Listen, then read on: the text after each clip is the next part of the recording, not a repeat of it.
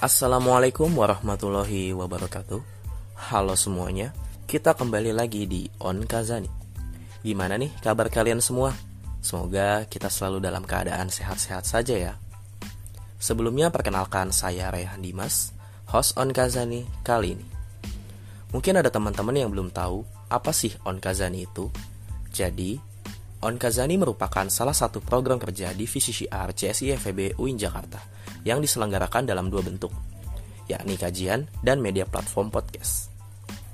On Kazani kali ini merupakan kajian yang berbentuk podcast dan episode ketiga di kepengurusan 2021-2022. So, bagi teman-teman yang belum dengerin episode sebelumnya, boleh banget nih didengerin karena materinya sangat menarik dan dapat menambah wawasan kita tentunya. Nah, untuk tema kali ini adalah Tingkatkan iman di saat futur menyapa yang akan disampaikan oleh Kak Abdullah Hanif. Beliau merupakan peraih Student Achievement Award UIN Jakarta kategori penulis pada tahun 2020 dan salah satu lulusan terbaik di Fakultas Ekonomi dan Bisnis UIN Syarif Hidayatullah Jakarta pada tahun 2020. Oke guys, sebelum mulai kajian kali ini, alangkah baiknya kita membaca basmalah. Bismillahirrahmanirrahim. Dan buat teman-teman semua, jangan lupa disimak baik-baik ya karena akan ada kuis dengan hadiah yang menarik tentunya. Baiklah, tanpa berlama-lama lagi, langsung aja kita dengerin On Kazani kali ini yang dipersembahkan oleh CSI FEB UIN Jakarta. Check it out.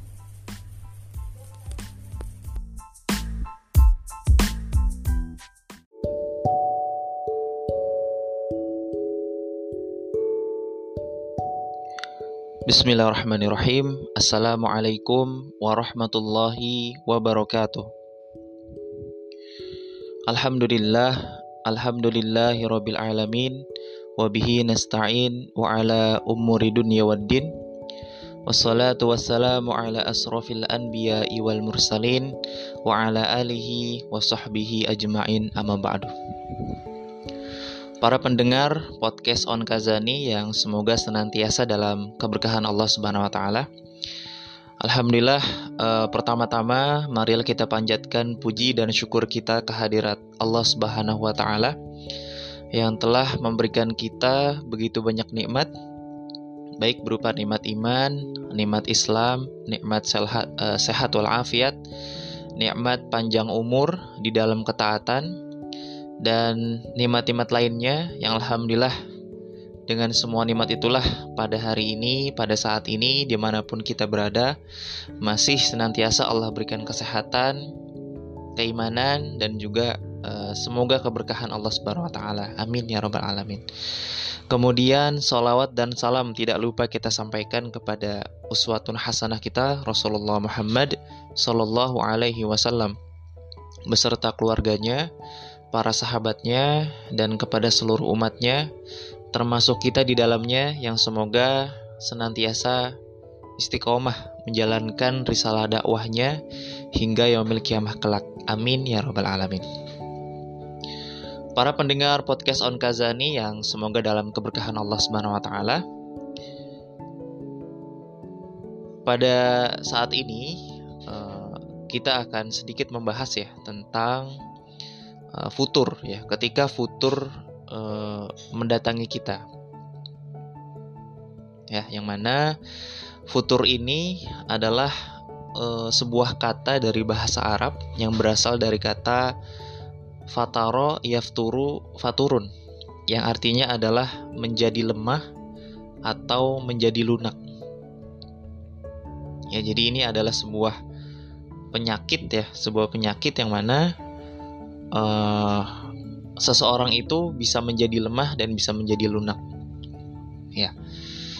Menurut Dr. Nasir Al-Umar bahwasanya futur adalah rasa malas. Rasa keinginan menunda-nunda sesuatu, uh, lambat setelah bersemangat dan tidak bergairah dalam kebaikan. Begitu. Futur ini adalah kondisi di mana seseorang uh, seseorang muslim ya khususnya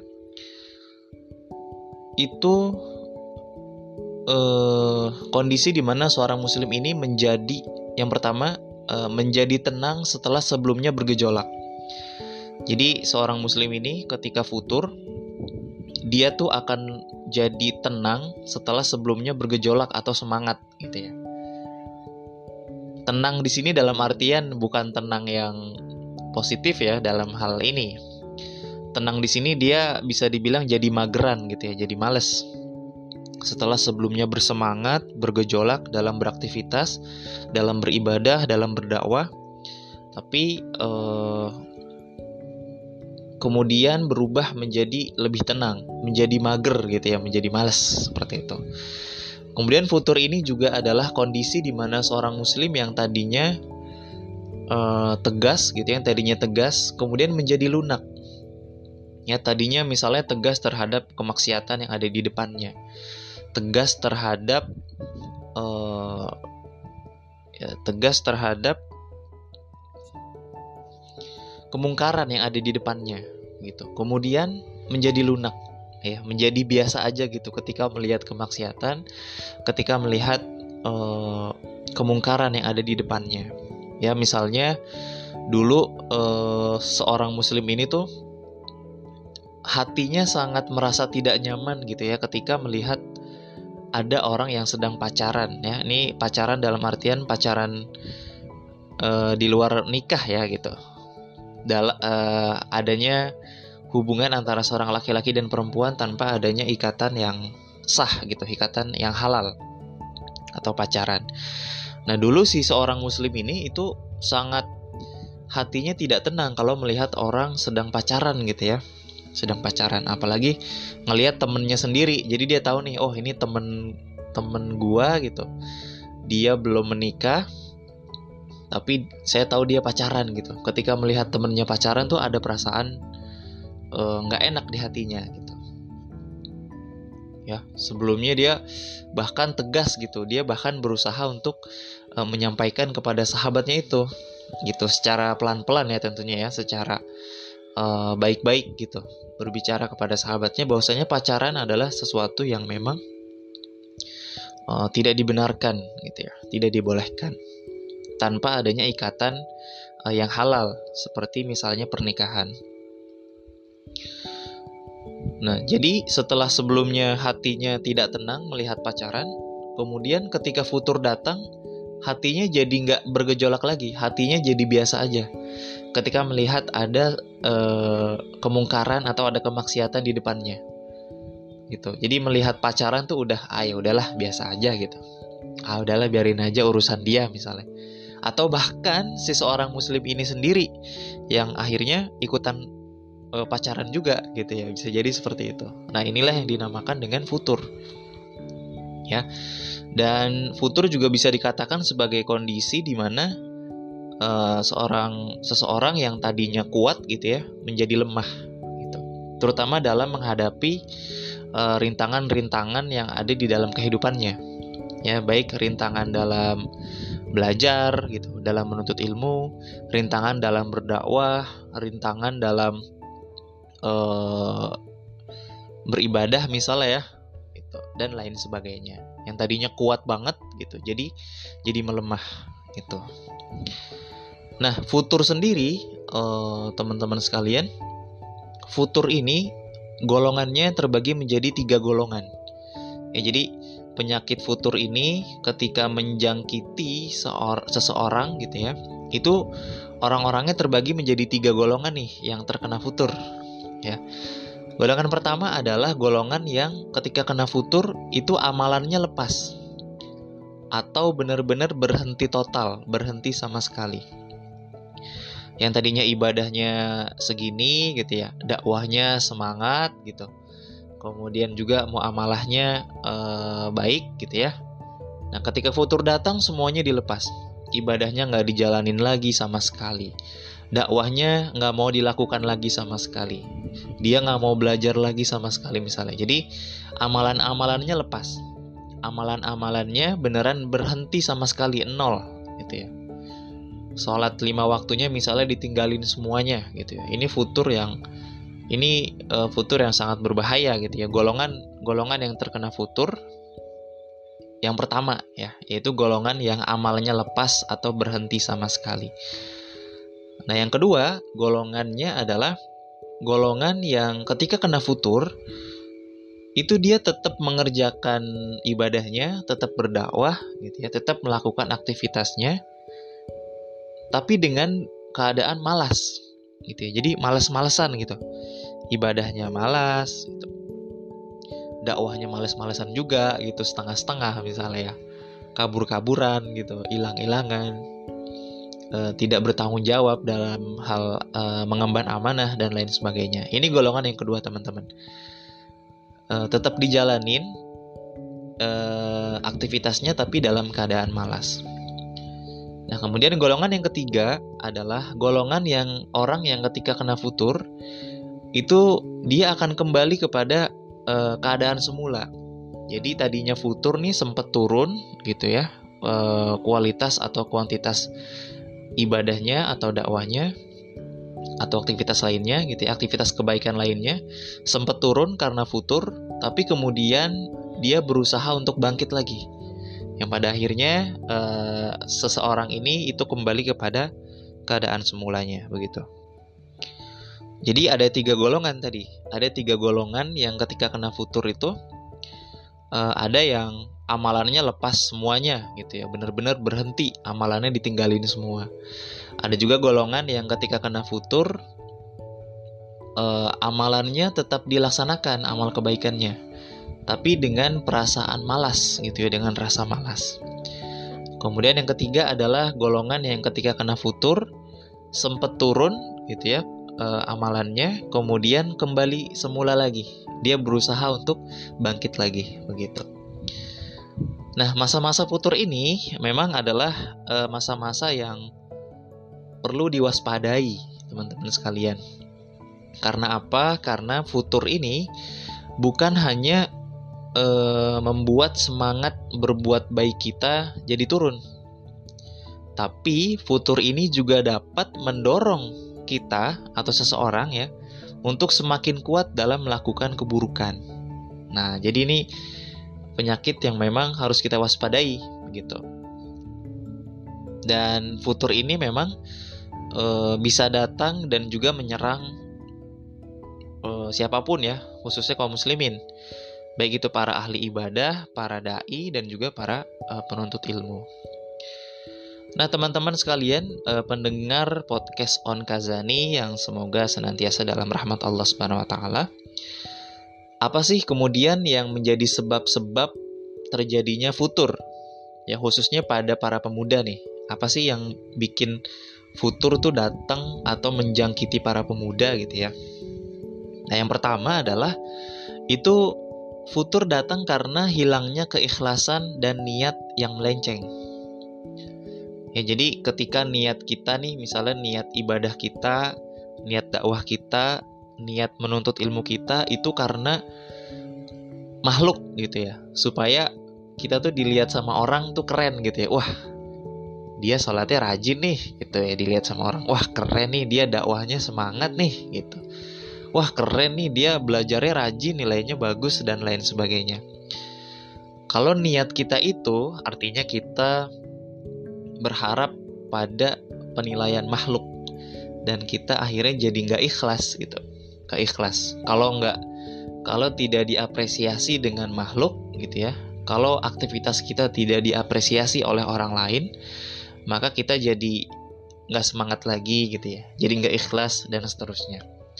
Padahal niat yang paling utama seharusnya adalah aktivitas kita kita niatkan untuk mendapatkan rahmat dan ridho Allah Subhanahu wa taala begitu.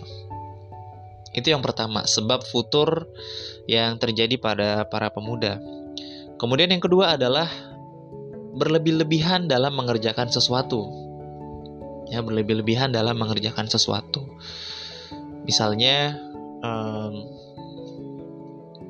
atau berlebih-lebihan dalam sesuatu yang mubah gitu ya sesuatu yang kalau dikerjakan nggak dapat pahala dan juga nggak dapat dosa juga gitu. Ya hal-hal yang boleh-boleh aja gitu.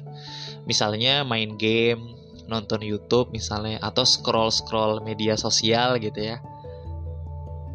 Secara berlebihan gitu. Main gamenya nggak kenal waktu nonton YouTube-nya nggak kenal waktu scroll medsosnya uh, berjam-jam gitu ya kuat ya sampai bahkan melewatkan waktu-waktu penting untuk mengerjakan sholat fardu misalnya atau untuk melakukan hal-hal yang sunnah misalnya. Gitu. Jadi berlebih-lebihan dalam hal yang mubah hal-hal yang boleh-boleh aja.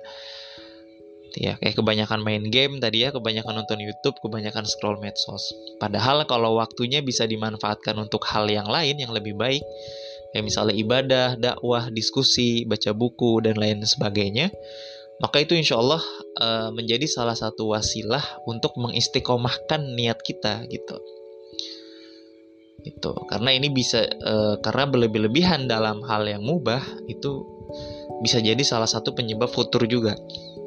Gitu. Kemudian yang ketiga adalah uh, futur bisa datang karena kita memisahkan diri dari kelompok kebaikan.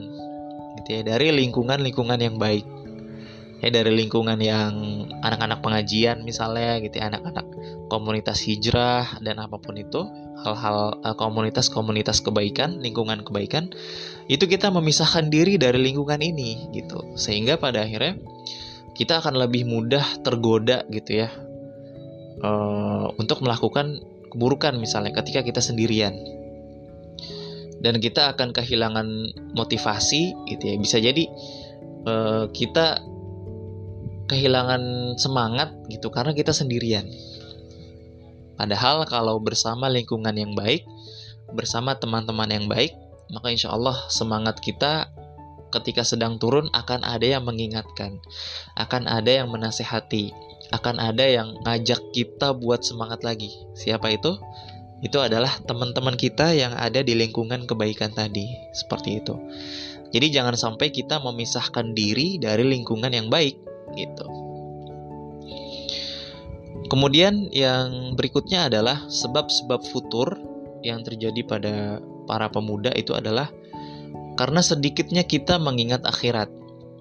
Ya, kita terlalu fokus pada aktivitas dunia, kita lupa bahwasanya dunia akan berakhir juga kehidupan kita akan selesai juga dan pada akhirnya kita akan dimintai pertanggungjawaban di akhirat kelak gitu ya yang mana sudah Allah janjikan.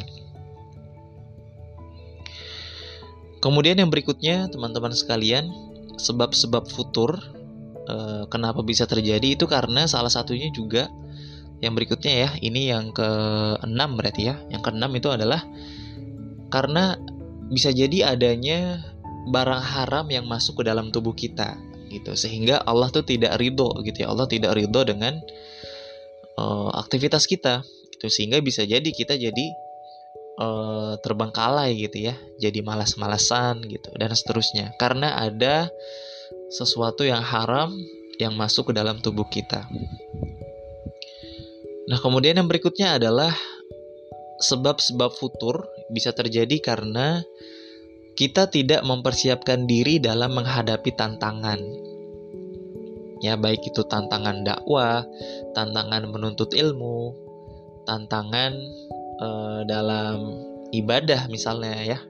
Itu kita nggak mempersiapkan diri. Jadi ya udahlah jalanin aja apa adanya gitu misalnya. Udahlah nggak usah ada strategi-strategi dakwah gitu udahlah belajar datang aja ke kelas duduk udah nggak usah nyiapin apa-apa misalnya gitu dan seterusnya nah ini bisa jadi akan pada akhirnya menjadi salah satu uh, penyebab futur ya penyebab lemahnya semangat kita dalam aktivitas begitu. Nah kemudian yang terakhir adalah sebab-sebab terjadinya futur itu adalah karena uh, seseorang terbiasa dengan maksiat dan dosa gitu ya. Terbiasa dengan maksiat dan dosa sehingga uh, banyak waktu yang dia habiskan gitu ya untuk melakukan hal-hal yang buruk daripada hal-hal kebaikan yang pada akhirnya keburukan itu uh, bisa jadi menutupi kebaikan-kebaikannya gitu. Waktu-waktu yang biasanya dilakukan untuk kebaikan itu malah diganti dengan hal-hal yang buruk hal-hal kemaksiatan. Nah, inilah yang menjadi sebab-sebab terjadinya futur. Nah, ketika ini terjadi, maka ketika terjadi sebab akan terjadi akibat. Teman-teman pendengar podcast Kazani, on Kazani yang dirahmati Allah Subhanahu wa ketika sebab-sebab tadi terjadi maka akan terjadi akibat. Yang mana akibatnya ini uh, cukup berbahaya gitu ya ketika terjadi. Ya misalnya ketika terjadi futur maka akibatnya adalah seseorang itu akan yang pertama ya, yang pertama poin pertama adalah dia akan malas melakukan ibadah dan ketaatan gitu ya. Misalnya sholatnya jadi males gitu. Infaknya terpaksa misalnya karena dipaksa sama temen atau e, dipaksa sama orang tua misalnya. Dan seterusnya. Kemudian akibat yang kedua adalah akibat dari futur ini adalah hati terasa gersang dan mengeras. Apa sih yang dimaksud dengan hati terasa gersang dan mengeras ini? Contohnya adalah seseorang yang terjangkit futur ya, itu bisa jadi mengakibatkan dia tidak dapat lagi mengambil pelajaran dari kematian misalnya. Tidak dapat lagi mengambil pelajaran dari jenazah, dari kuburan dan seterusnya. Padahal setiap manusia itu nanti akan mengalami kematian juga, akan menjadi jenazah juga, akan dikuburkan juga. Tapi ketika orang terkena futur, ya futur yang bahkan sudah parah gitu ya, bisa jadi hatinya udah nggak mempan lagi ketika melihat yang namanya kematian, ketika melihat jenazah, ketika melihat kuburan, begitu. Itu yang kedua. Kemudian akibat yang ketiga karena terjadinya futur adalah tadi akhirnya dia akan melakukan maksiat dan meremehkan yang namanya dosa. Itu. Itu yang poin ketiga. Poin keempatnya adalah akibat dari futur itu adalah tidak bertanggung jawab serta menyepelekan amanah yang dibebankan di pundaknya. Jadi seseorang yang terkena futur ya, futur yang udah parah misalnya, itu bisa jadi akibatnya adalah dia akan menyepelekan amanah yang dikasih, yang dibebankan kepadanya. Gitu, dia nganggap amanah nih, ah udahlah tinggalin aja amanahnya gitu. Ntar juga ada yang gantiin gitu. Itu adalah poin keempat. Poin kelima, akibat dari futur adalah bisa jadi terjadi yang namanya uh, putusnya hubungan persaudaraan. Ya, kemudian yang keenam adalah uh, akibat dari futur itu bisa menjadikan seseorang sibuk dengan urusan dunia serta melalaikan ibadahnya. Kemudian yang terakhir, akibat dari futur itu adalah seseorang bisa jadi tidak lagi sensitif terhadap kemungkaran di hadapannya. Seperti yang tadi uh, kami sampaikan di awal ya, uh, contoh orang yang dulunya hatinya nggak tenang melihat kemaksiatan di depannya lama kelamaan ketika kena futur gitu ya oh, dia jadi biasa aja gitu jadi lunak melihat kemaksiatan yang ada di depannya. Nah itu adalah akibat ya ketika futur menjangkiti seorang pemuda khususnya oh, ketika futur menjangkiti oh, seseorang maka akibat-akibatnya itulah tadi yang terjadi. Semoga Allah hindarkan kita dari Eh, akibat-akibat tersebut, akibat futur tersebut. Nah, teman-teman pendengar podcast On Kazani yang dirahmati Allah Subhanahu wa taala. Kemudian sekarang pertanyaannya bagaimana cara kita untuk senantiasa bertahan ketika futur datang menyapa kita nih. Ketika futur datang di hadapan kita, bagaimana cara kita bertahan? Nah, caranya adalah yang pertama, luruskan niat. Luruskan niat ibadah kita, muamalah kita, dakwah kita, tolabul ilmi kita ini karena mengharap rahmat dan ridhonya Allah Subhanahu wa taala, bukan karena manusia, bukan karena makhluk. Kita usahakan nih supaya niat kita lurus. Karena kan Rasulullah Shallallahu alaihi wasallam bersabda, "Innamal a'malu binniyah wa innama likulli imri'im ma nawa." Sesungguhnya segala perbuatan itu tergantung pada niatnya. Dan setiap orang akan mendapatkan apa yang diniatkannya. Hadis riwayat Bukhari dan Muslim. Jadi kalau kita niatkan aktivitas kita karena untuk mendapatkan pujian dari orang lain, bisa jadi kita dapat pujian itu. Tapi hanya sebatas itu saja gitu. Tapi ketika kita berharap, kita ber, kita niat melakukan aktivitas kebaikan karena mengharap ridho Allah, maka insya Allah kita akan mendapatkan ridhonya. Tentunya dengan uh, kelurusan niat dan keikhlasan. Itu cara yang pertama. Kemudian cara yang kedua adalah dengan senantiasa bertaubat. Senantiasa bertaubat karena Allah Subhanahu wa taala sendiri berfirman, "Innahu kana tawwaba." Sesungguhnya Allah itu Maha penerima taubat.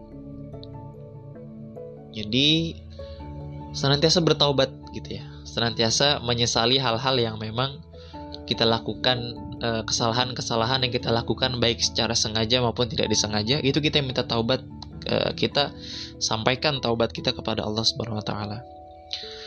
Kemudian yang ketiga adalah dengan cara eh, ketika futur datang cara kita bertahan adalah dengan cara memperbaharui dan menjaga iman kita.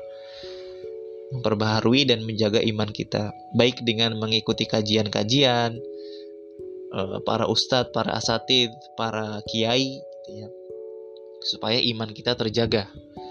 Dengan membaca buku islami misalnya, dengan menonton kajian-kajian di YouTube, dengan uh, mengikuti pendidikan formal agama misalnya ataupun kelas-kelas lainnya yang memang terpercaya gitu ya. Insya Allah itu akan menjaga keimanan kita. Dengan senantiasa berkumpul dengan orang-orang soleh pun gitu ya, sepekan sekali misalnya. Insya Allah itu menjadi salah satu wasilahnya gitu untuk menjaga iman, semangat dan giroh kita dalam ibadah, dalam dakwah, itu dalam kebaikan-kebaikan.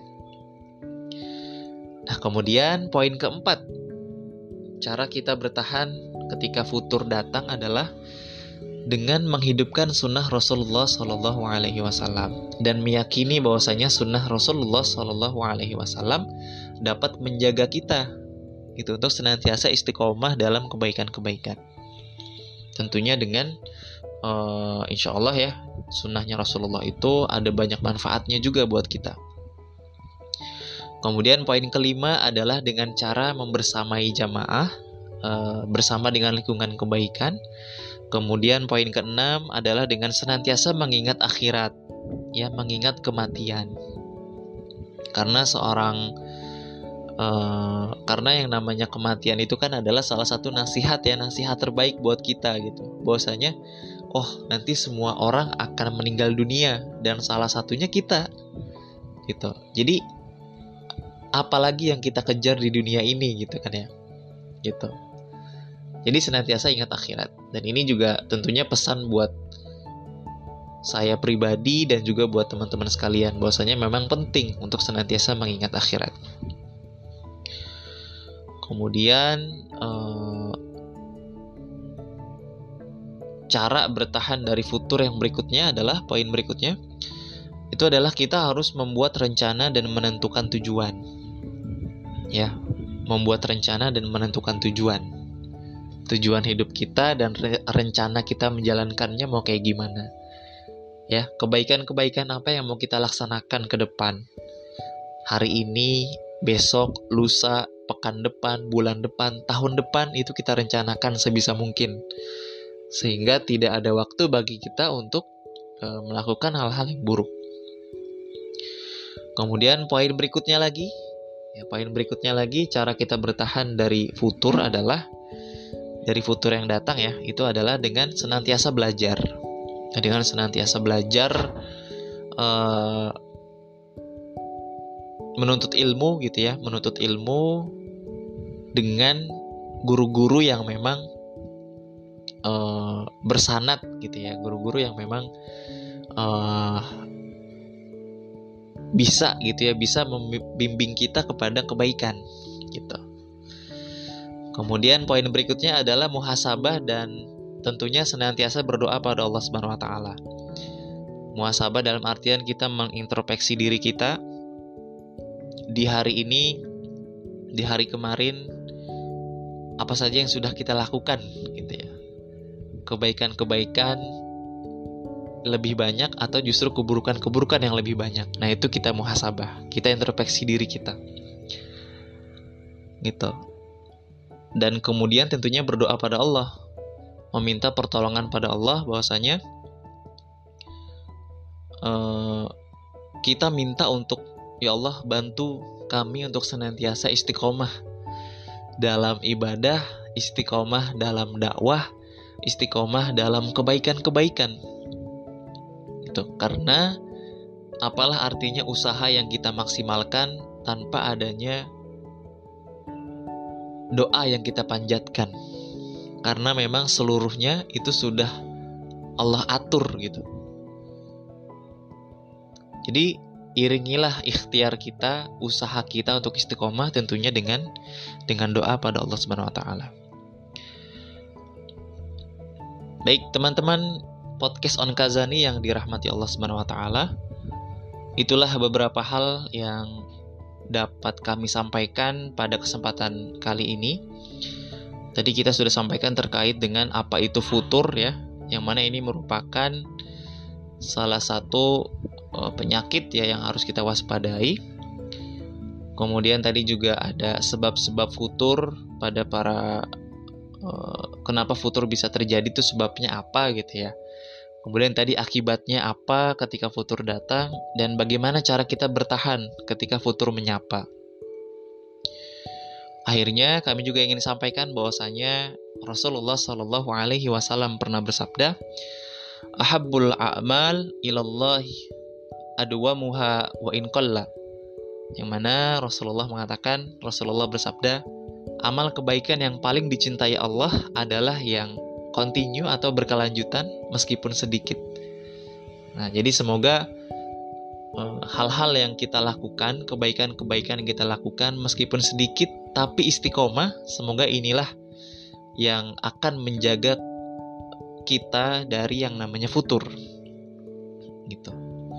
Semoga Allah berikan kemudahan kepada kita semua untuk istiqomah dalam kebaikan dan semoga Allah merahmati kita dan mempertemukan kita di surganya kelak. Amin ya robbal alamin.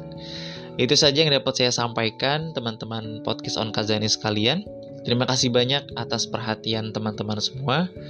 Dan mohon maaf apabila ada kesalahan dalam penyampaian maupun isi yang disampaikan. Wabillahi taufiq wal hidayah. Assalamualaikum warahmatullahi wabarakatuh.